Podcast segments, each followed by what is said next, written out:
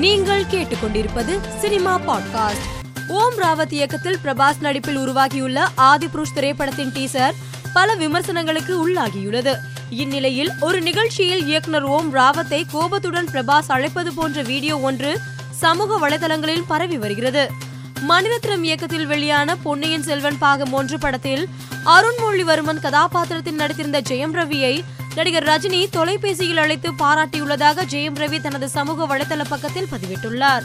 ராஜராஜ சோழனை ஹிந்து அரசனாக்குவது தொடர்ந்து நடந்து கொண்டிருப்பதாக இயக்குனர் வெற்றிமாறன் பேசியிருந்தார். இவரின் இந்த கருத்துக்கு பலரும் ஆதரவும் எதிர்ப்பும் தெரிவித்து வந்தனர். இந்நிலையில் நடிகர் கருணாஸ் அவருக்கு ஆதரவு தெரிவித்துள்ளார்.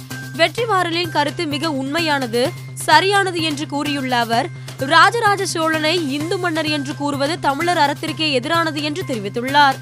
சிவகார்த்திகேயன் நடிப்பில் உருவாகியுள்ள பிரின்ஸ் திரைப்படம் வருகிற அக்டோபர் 21 திரையரங்குகளில் வெளியாகும் என படக்குழு அதிகாரப்பூர்வமாக அறிவித்துள்ளது. மேலும் படத்தின் போஸ்டர் ஒன்றையும் வெளியிட்டுள்ளது. மர்மதேசம், ஜி பூம்பா போன்ற தொலைக்காட்சி தொடர்களில் குழந்தை நட்சத்திரமாக நடித்த லோகேஷ் ராஜேந்திரன் நேற்று இரவு சென்னையில் திடீரென தற்கொலை செய்து கொண்டார். அவரது மரணம் திரையுலகினரை அதிர்ச்சியில் ஆழ்த்தியுள்ளது.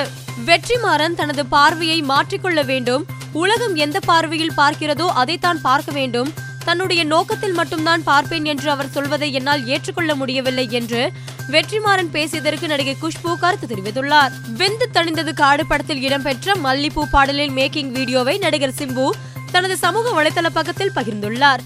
இதனை ரசிகர்கள் பலரும் வைரலாக்கி வருகின்றனர்.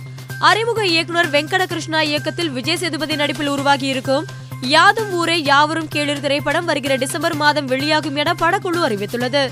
மேலும் செய்திகளுக்கு மாலை மலர் பாட்காஸ்டை பாருங்கள்.